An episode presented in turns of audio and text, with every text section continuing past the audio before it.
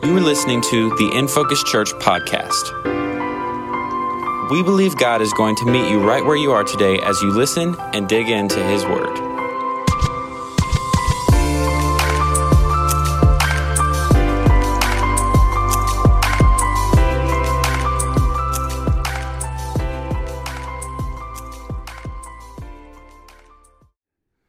I was thinking as we were singing Build Your Church, and I was actually listening to that song driving in today, and it just struck me that we keep singing those words over and over and over again in that psalm Build your church, build your church. It's what Jesus said to Peter, right? When he said, Upon this rock, I, Jesus, will build my church. And I was thinking, it's like the Lord said, You know, you sing that a lot, and then when I build the church the way I want to build it, you often have a problem. It's like we like build your church, God. Build your church, Lord. And then when Jesus builds it the way he wants to build it, we're like, well, not like that, God. Well, I don't want it to look like that, Lord. Well, I don't want to hear that message. Now, if Jesus is building his church, then it's up to us to submit to him as he builds the church as he desires in the earth to glorify his name, not our name. So that song just a little hit a little differently this morning for me and I hope maybe it does for you. There's a matter of fact, there's some words that we were singing this morning in light of this morning's message that I thought, man, that makes that just that makes more sense, or that I, I I understand that maybe differently than I did before. Isn't that the power of God's word and His revelation that we hear and understand things maybe differently as we submit to Him and we ask the Holy Spirit to illuminate His word? Even in worship, that we would understand what we're singing and sing it with a true heart. All right, that has nothing to do with this morning's message, but I just felt compelled to share that. Summer vacation is upon us. Mission trips, college, business trips, the hospital, COVID, war. They all have something in common. Do you know what it is? Now, don't strain too hard because I'm going to tell you, but uh, my kids, my youngest kids right now, have a, a, an affinity towards riddles for some reason. I don't know what it is with middle schoolers and riddles, but it's like, Dad, uh, here's, and they'll give me all these things, and I'm like, I have no idea what you're talking about. Even when they give me the answer sometimes, I'm like, that makes absolutely no sense. Uh, but it's a riddle, and they like to see if I can figure out the riddle. Sometimes I think they're making them up on the fly because I'm just as dumbfounded as uh, I could be when they're done explaining it to me. But in this case, this is a riddle, maybe like the $20,000 pyramid or now whatever it is, a million dollar pyramid. But these things have in common this one particular thing. The one thing they all have in common is they're all things that you return from, or at least you hope so. In our most recent context, I guess you could say that we are uh, returning back to some normalcy over the last few years. Like since the late 2019 until now, it's been really a lot of craziness, a lot of roller coasters, ups and downs. Are we doing this? Are we not doing this? Are we going back to normal? Are we not going back to normal? What I would say is we're never going back to normal. And I believe that's in design that God has for the church, that it's not going to get back to some sort of normalcy like we've known before in many ways. But all of us are experiencing the return that's what we're doing. We're returning back to some type of normalcy, if you will. For example, this past Easter that we celebrated here was the first time in about three years that we had Easter that wasn't affected by COVID or other types of things or masters for us here in this context. Speaking of masters, this year was marked the first time in a few years that the golf tournament actually had a full number of patrons out on the course. The NBA playoffs, maybe you're watching that. This is the first year that they're not doing it in a while. Like last year was in the bubble. This year they've got arena full of fans. And travel, air travel, and other things have normalized for the most part. So while events, establishments, and things and community stuff that we do is opening back up and it's back to normal, and, and for the most part, the, the more important question is how are we handling this return? How are we returning as people? Better question is how's the church returning back to normal? Any Lord of the Ring fans in here? Anybody watch those movies? I'm kind of talking about the main trilogy and the others, that's fine. But in Return of the King, there's a scene in this movie where Faramir, who is brave but the unloved son of Denethor, and, and, and he is basically given a suicide mission to go out against a, a, an innumerable number of orcs and try to defeat them. Before he leaves, he looks at his broken and embittered father and he says to him, If I should return, Father, think the better of me. And his father says, That will depend on the manner of your return. Now, I'm not making an analogy or comparison between Denethor and God because there is no comparison. Denethor is a terrible father and God is a good father, but what I want you to see is what he is saying is true. How we return matters. And in this case, when we return from a fight or a battle, we're not always the same. Even if we think about all the things that I just mentioned to start off this message, summer is about to start.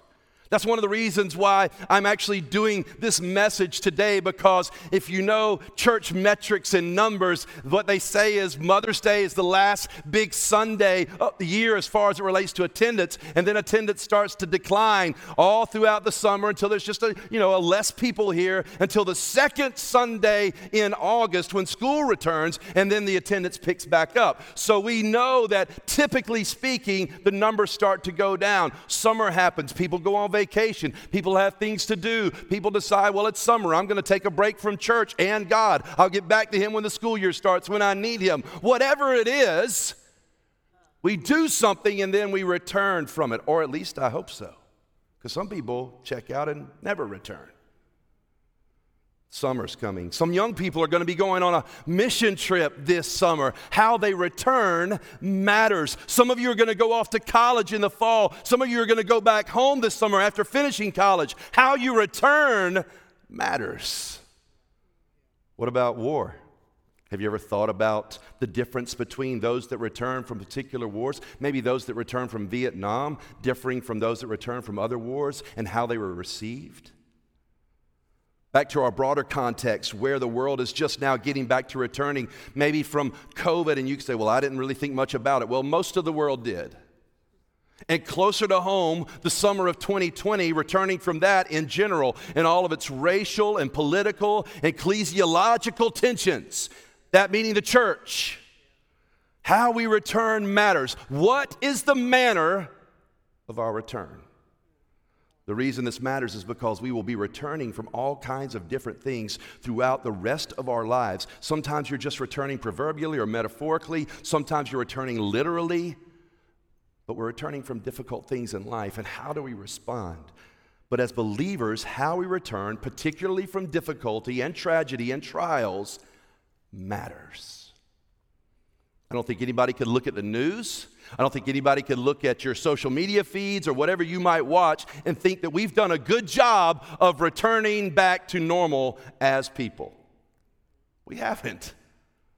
Maybe some of these statistics that I'm about to go through have other explanations. That's the nature of statistics, but many of them show that we've not done well. Like statistics show that in 2021 was one of the worst for American drivers in history. We return to our normal driving routines, but doing so more recklessly, crashing our cars more, and killing more pedestrians at a higher rate. Early 2021 saw the highest number of unruly passenger incidents, according to the FAA, ever. Maybe you saw the video of Mike Tyson punching the guy in the first class who was bugging him and wouldn't leave him alone. I mean, I'd have punched him too. He just punched him and then he got off the plane and left. You could probably ask healthcare workers, even here, because we have a lot of them, how their patients have been behaving since the return. Car thefts have spiked 14% last year. And as my friend, pastor friend in Austin, Texas, Morgan Stevens said, if there were a national tracker of school board hissy fits, it would be spiking with elevated data points up and to the right. Because we aren't returning so well. So, if we as a nation or a world are not returning very well, my next question is how are you doing? And maybe a better question when I say, How are you doing? is how are we doing? How is the church doing at returning into normal, quote unquote, life? We know it didn't, the church didn't nationally go well because statistically they say somewhere between 50 to 60% of the people pre COVID did not return to the church. Now, those numbers have gradually gone up, but not very fast. So, how do we return well as believers? How do we as Christians look different from the world around us? As the body of Christ, who is supposed to display the manifold wisdom of God in the earth, how do we look? How do we look different? So, our text today is all about that, returning, and it's found in the book of Ruth. So, let's read some of it as we talk about returning, particularly from tragedy and difficulty. So, if you have your Bible, Ruth chapter 1, verses 1 through 7, and I'm going to read that. It says, In the days when the judges ruled, there was a famine in the land. So, a man from Bethlehem in Judah, together with his wife and two sons, went to live for a while in the country of Moab. The man's name was Elimelech. His, wife name, his wife's name was Naomi. And the names of his two sons were Mahlon and Chilion. They were Ephrathites. Ephrathites, I'm sorry, from Bethlehem, Judah. And they went to Moab and lived there. Now, Elimelech, Naomi's husband, died, and she was left with her two sons. They married Moabite women, one named Orpah and the other Ruth. After they had lived about 10 years, there, both Mahlon and Chilion also died, and Naomi was left without her two sons and her husband. When Naomi heard in Moab that the Lord had come to the aid of his people by providing food for them, she and her daughters in law prepared to return home from there. With her two daughters in law, she left the place where she had been living and set out on the road that would take them back to the land of Judah. Lord, we pray that you would bless your word, change us from the inside out. Now, Elimelech and his family are in the middle of their own national crisis. Not COVID, not race, not politics per se, but famine. And most of the time, in this t- time, famine was indication of God's judgment on the people. Nothing like a terrible national crisis to test the genuineness of our faith. Commentators basically say there was a crisis of faith for Elimelech here, and he failed as his answer to the famine was not to trust God, but to move to a pagan neighboring country where things were good until things got better at home. Verse 1 says Israel was in the day when judges ruled, which in historical terms meant chaos and lawlessness. This is a time where, listen, I'm going to give you over to everything you want to do. You want, you want to be ruled by judges? That's how you want it? Okay, here you go. And it was chaos and it was lawlessness. Everybody did what they wanted to do without regard to God. Apparently, Israelites were assaulting gate agents at the camel station and angrily screaming at, at priest and parent Torah meetings. Okay, that was a joke, but man, y'all are like summer asleep. All right. Maybe it was a dad joke, but that's fine. No dads in here. Okay, good. Angrily screaming. I mean, instead of remaining faithful in the land God had given them, Elimelech moves his wife, Naomi, to Moab, gives his sons foreign names. They marry Moabite women, going against what God had told them to do, but then it gets worse. Have you ever noticed that how you making your own decisions in your own strength, in your own wisdom, exerting your own control over situations usually leads them from bad to worse? And yet we still do it. So it goes with this family. While they are there, first Elimelech dies. That's bad. She's a widow now, which in that time would have been awful. But she still has her two sons at least to take care of her. Then the two sons die, leaving all three women, Naomi, Orpah, and Ruth, penniless and hopeless. But then Ruth in 1 6 says, When Naomi heard in Moab that the Lord had come to the aid of his people by providing food for them, back where they had come from, right, in Judah, she and her daughters in law prepared to return home from there. I want you to notice the word return in Ruth 1 6. Something we might not even think about or look at. But in this verse, This is the first of 12 times this Hebrew word, it's sub, S U B, is used in the book of Ruth over the next 16 verses. 12 times this verb, sub, return, is used in the next 16 verses. The word means return, that's true, but it has more depth of meaning in the Hebrew, which is restoration, repentance, or to bring back and restore. I wonder if the author is trying to tell us something about what it means and about what it looks like for us to return from tragedy. How we return from anything matters. That's what I was saying to begin with. But the temptation to not return well from tragedy, difficulty, pain, loss is great.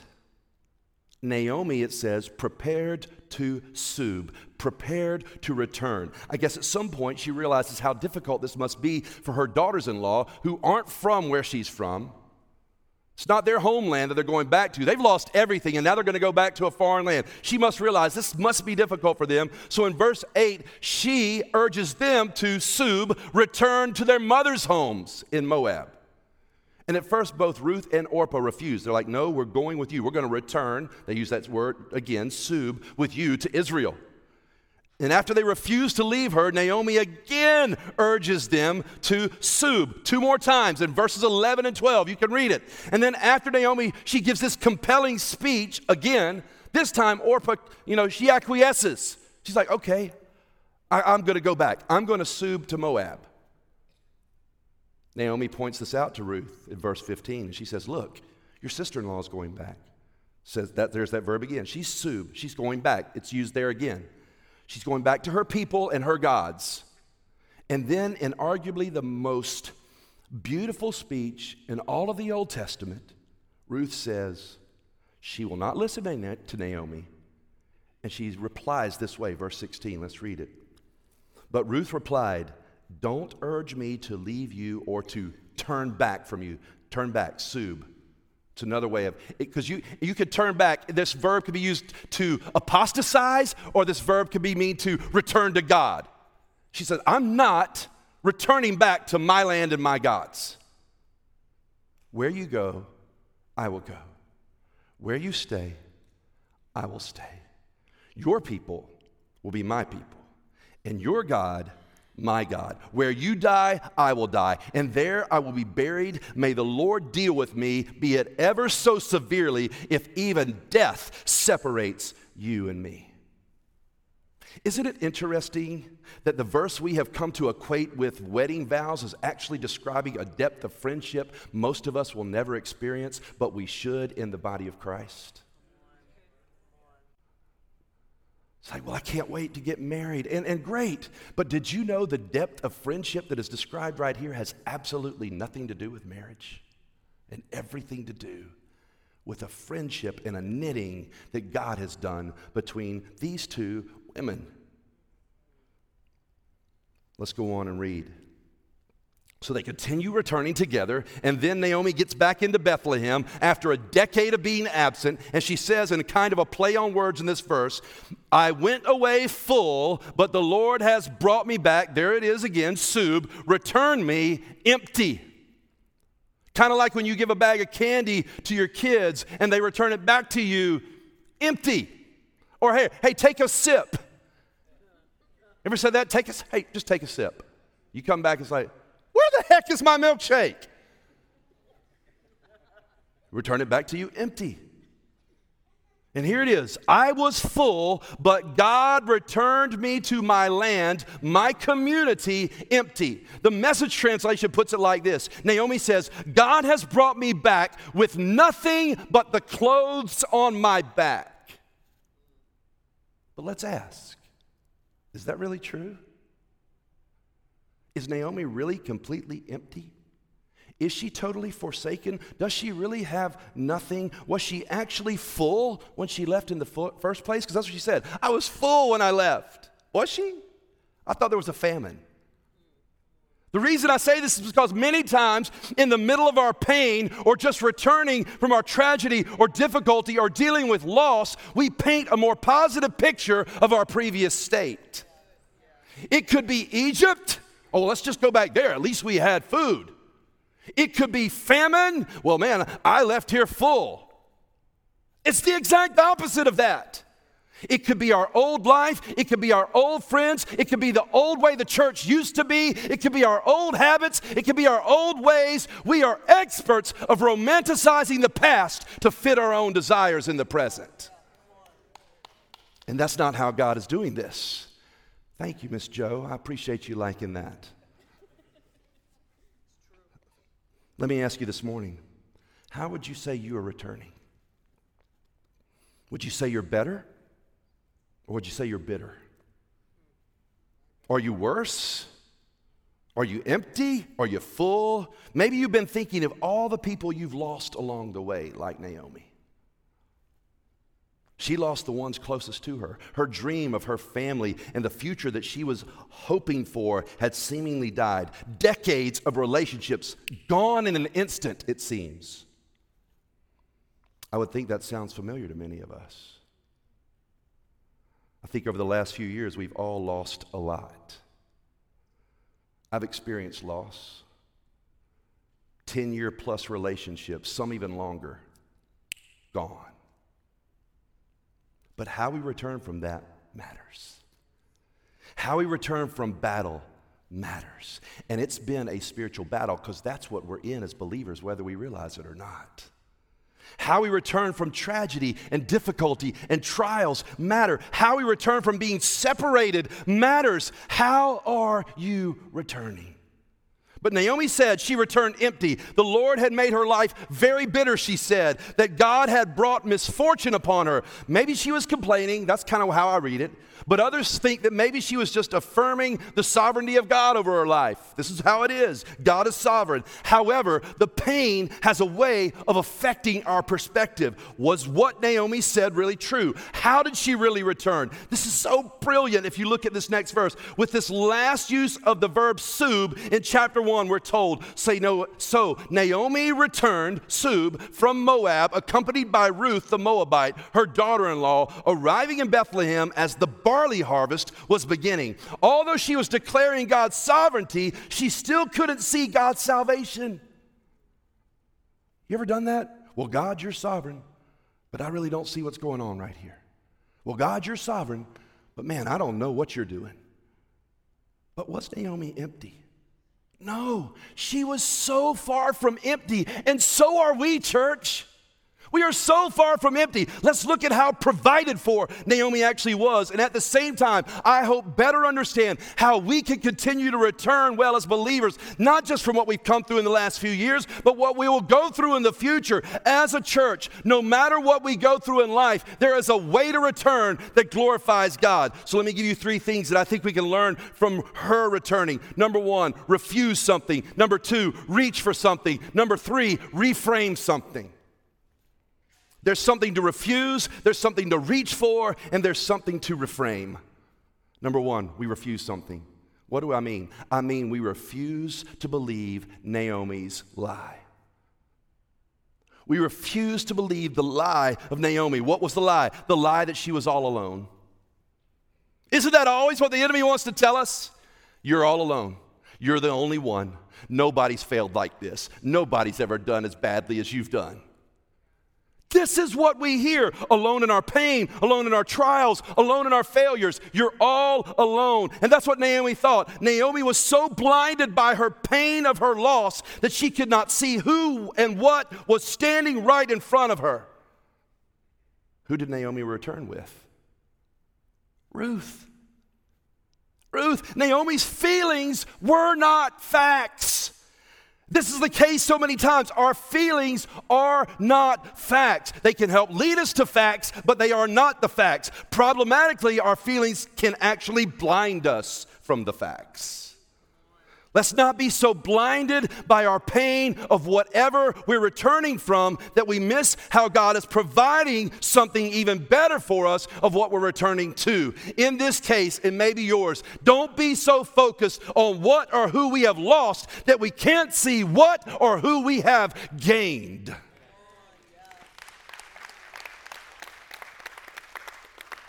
I mean, it's kind of incredible. At the very moment that Naomi says, I've got nothing. but the clothes on my back. The greatest gift of friendship that we probably see in the Bible that she'd ever known was standing right next to her. One, if not the greatest examples of friendship in the Bible, is right there with her. Ruth, whose very name means friendship, is right there with her, had stayed when everybody else had left. Let me ask you something who has stayed with you through everything? Who has joined you in the middle of everything? Your greatest church family are the ones who are right beside you, who stayed with you. My greatest staff are those who are right beside me and have stayed with me. These are your true friends. Let's not be so blinded by the pain of who we have lost that we cannot see the gift of who we have gained. You see, the pain or hurt of who have left should not overshadow the gift of who has stayed. Why? Because there is no hope in that kind of outlook. And our God is a God of hope. Our God is a redeemer and a restorer of the past, not a rewinder and a replayer of the past. He brings hope to the hopeless in the middle and despite and in, in spite of the things that we have been through. Without him, it is hopeless. I recently heard a friend of mine, Pastor Morgan Stevens, as I mentioned a moment ago, and uh, he was actually kind of sharing this whole kind of story with us. And I said, Man, I want to use some of this for a message. It's so good. Can I? And he said, Yes. And I'm grateful. But he was telling a group of pastors from the East Coast as we were meeting together his favorite metaphor over the last few years for leadership and it hit home with me and so i want to share it with you it's a picture of an ancient sea captain who is sailing from one continent to somewhere else across the ocean. Because most of the time like we're just going somewhere. We don't even know where. Never been there before. Any student of history and travel knows that sea voyages have improved drastically over the centuries and for that we're grateful but back in the ancient maritime days, if you will, the captain set off on his journey aimed in some direction, like, well, we're going to go that way towards a new land that he's never seen, never been to. And inevitably, when the storms come, the viruses begin to run their course on the ships. When they get a little off course and the time goes on longer than they expected and they, they start to not have enough food and people start to die of starvation, what was the leader's job? Basically, to keep as many people alive as possible no matter what happened or how amazing the captain was, for the most part, all those captains arrived with fewer people than they set out with. Do we say that they were bad leaders because they got to the other side and there were fewer people? No, and neither would they. They knew they couldn't be so broken by who or what they had lost along the way that they neglected to be grateful for who stayed on board and made it to the other side with them.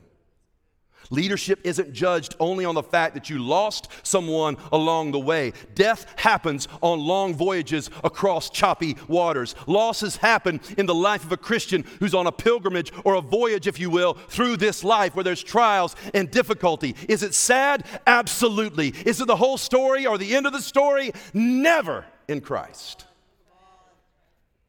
Let me encourage you refuse Naomi's lie that there's no one left that your best people are gone, that life will never be the same, that God is done using your life, or He can't somehow provide. Let me tell you, some of your greatest friendships are standing right next to you right now. Some of your best strategic alliances for what God wants to do in His kingdom are walking beside you right now. You are returning with your Ruths, your best people. And if I could be so bold and prophetic, I would say this about you, church. You are our Ruths. You are the ones through whom we are going to receive back what God wants to return to us that the enemy has tried to steal. If you are here today, you have stayed, or you've shown up in the middle of difficulties, you are God's gift to this church and to our future. Refuse to believe Naomi's lie.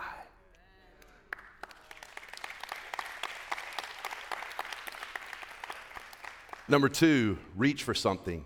What is it? Naomi was, wasn't just returning with someone, she was returning to something. It says she was returning as the barley harvest was just beginning. See, we're not just returning with someone, we're returning to something. Remember how she left? In famine. Now, how is she returning? In harvest. Harvest for her to glean in if she would only see it. And in the same way, I believe there is a harvest for us in Focus Church if we would just see it. People are hungry for connection, they're hungry for God's word, they're hungry for supernatural peace in a world that has none. Non Christians are hungry for something that is safe, secure, satisfying. And guess what that is? It is found in Christ alone. That's the message that we have. Let's stop obsessing over reaching backwards to pull other Christians along who don't want to go where God's taking us. And let's start reaching for the harvest that God has returned us into. There's a harvest for this church. There's a harvest in our elementary schools, in our middle schools. There's a harvest in our high schools and for Pastor Kevin and, and our student ministry. There's a harvest for our campus missionary at Augusta University. There's a harvest at Paine College as we reach out there in the fall. There's a harvest in our county. There's a harvest in our neighborhoods, on our jobs, in our families. In Focus Church, there's a harvest for us that is just beginning if we will reach for it. Love God, love people, reach the world, extend your faith, and let's reach for it. Isn't that what Jesus said? That the harvest is plentiful, plentiful but the workers are few. Pray that the Lord would send workers. And do you know that the answer to that prayer in Matthew 9, I think in the chapter next chapter, is those people that prayed? We're not praying for somebody else to go. We're praying that we would have the boldness and the confidence to reach for the fact that we're the ones that are supposed to go into the places that only you can go. And number three, reframe something. Have you ever had a piece of art, picture, or even a replica, but you didn't have it framed? Doesn't do you a whole lot of good rolled up in a canister. Can't really see or appreciate the beauty of the picture. Here's what I mean. Let's reframe how we see our pain and suffering and difficulty today. Think about Naomi. Though she struggled and suffered, who did she struggle with? God. Who did she suffer with? God. She never once said, I'm through with God. I'm done with my faith. I'm done with this church. I'm done with these people. She never said that. I'm walking away from my community. No, here's what she did say The Lord Almighty has dealt me a severe blow. But who was right beside her watching the whole time? Ruth. In this way, her pain and her difficulty was evangelistic. Isn't this the essence of God using what the enemy would choose to use for harm and using it for our good? Isn't it the essence of God taking what would be bad in our life and maybe a bad situation and turning it around and using it evangelistically to show somebody Jesus in us through the difficulty? God used Naomi's pain and loss to bring Ruth to faith. But it wasn't only evangelistic, it was redemptive. That's what returning means because Naomi stayed in a relationship with God who was bigger than her, that knew better than her and had more control of the situation than she could ever have. And in the end, her whole family line was redeemed, and she was even found in the lineage of Jesus Christ himself. Recently, I was at a meeting that I didn't really want to go to, if I'm being honest. I got to be honest, that's kind of how most meetings are for me. Okay, good. But here's what I've learned I've learned that over the years, when I feel that way about a place relationally that God has me, that I probably really need to get there. That God has something for me if I will just get there, much like church for us each week. How many times have you woken up and thought, man, there's empty chairs, people thought. But if I'll just get there, even though I don't feel like it, I bet because God is a father who loves to give good gifts to his children. He's got something for me if I'll just show up. And it was during this time of prayer that I'd showed up at this meeting with these pastors at this table. There's like four of us praying for one another. Some I knew, some I didn't know that well. And a young man who I didn't know that well, who had just planted a church this year in one of the wards in Washington, D.C. And he doesn't, I don't know him. He doesn't really know me. He knows of me because I think he knows some of my kids because he's about their age, but he looked at me and he said, While we were praying, I just felt like this is what God wanted me to share with you. God has a generational blessing for you.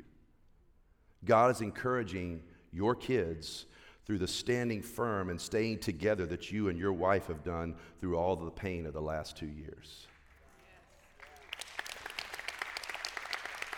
They see you, and God is encouraging them. You know what that did? That reframed the past few years for me in an instant. Here's what we need to see in this reframing picture of our lives. It doesn't matter where you are right now. It doesn't matter what you've gone through. It doesn't matter what kind of pain you have faced or, or, endured or maybe facing right now. How you return from this valley determines how God can glorify what you've gone through. God glorified what Naomi went through. What do I mean? Paul uses this word in Romans 8, and he says, And those he predestined, he called. Those he called, he also justified. Those he justified, he also glorified. What does that mean? Glorified in the Greek means means to cause the dignity and the worth of some person or thing to become manifest and acknowledged. I'm telling you, church, all the difficulty and the darkness, all the discouragement and the fear and the frustration that you and I have gone through only makes the provision of God that much sweeter when He reframes what He's doing in our life. I'd have never chosen this path. Maybe you feel the same way about similar things or maybe stuff that's unique to you in your life and your family. But if you will trust God, if you will stay with Him, your story will have an ending that will glorify His name in powerful ways. Absolutely. What I'm not saying is that God, what He's doing now and what He does next, somehow makes up for the difficulty or the pain or the hurt or somehow replaces what was lost. That's not what I'm saying. But it does reframe our experience.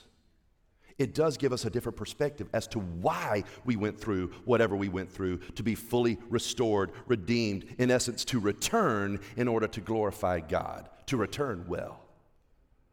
That's what Paul's saying, and that's what's happening with Naomi right here. He's saying there is a moment coming one day, my friends, where you who where who you have been all along no matter the very real bad things that happen to you, no matter the garbage that you endure, there is a day, there is a moment coming where you will be revealed for who you really are. Your true worth, your true dignity in Christ will be revealed and acknowledged. And at that moment, it will be better and sweeter and richer for what you've been through with God by your side to get to the other side.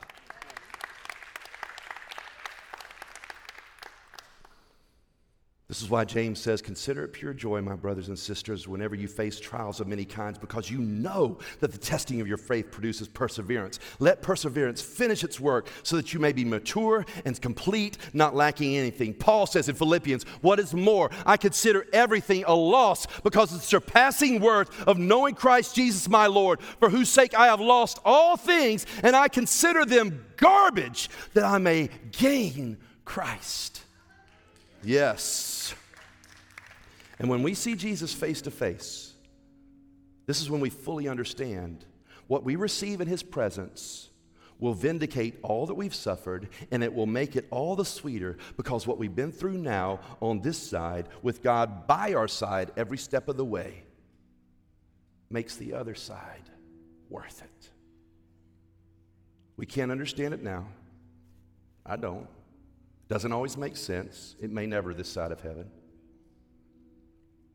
But when the return of the king happens, or I die, whichever takes place first, when I stand in the presence, when we stand in the presence of our loving Father, this in his presence will be fullness of joy and it will all make perfect, complete sense. I wonder if we really believed that were true, if we could reframe what we're going through right now or what we have been through in order that we might glorify God. Refuse the lie. You're not alone. Reach for something, reach for the harvest that God has for us, church. And refrain what you've gone through, all the challenges, all the trials, all the tragedies, as they're only making us better than we were when we began. I promise you this redemption is coming because our God is a redeemer. That's what the rest of Ruth tells us that God is a redeemer. Because the question of Ruth is, well, where is God in all of this? He's always there. He's never left. He's always by our sides. He's always at work. He's always ready to redeem what the enemy has tried to steal or to destroy. And this is all going to culminate, watch this, because all this will culminate one day when we return. Because this isn't our home. And one day we're going to sub, we're going to return back to our home in heaven with God, our Father. And hopefully it'll be in such a way that He says, Well done, my good and faithful servant. This is your true self. This is who you are. So I'm encouraging you, church, this morning. I want us to continue to return well. Refuse the lie. Let's reach for the harvest. And let's reframe the things God has done so that it can bring glory to God and good to our lives. Amen. Let's pray. You have been listening to the In Focus Church podcast. We hope God met you right where you're at today. Be sure to like, subscribe, and leave a rating wherever you're listening from, and visit infocuschurch.org for more on all that's going on in the life of our church.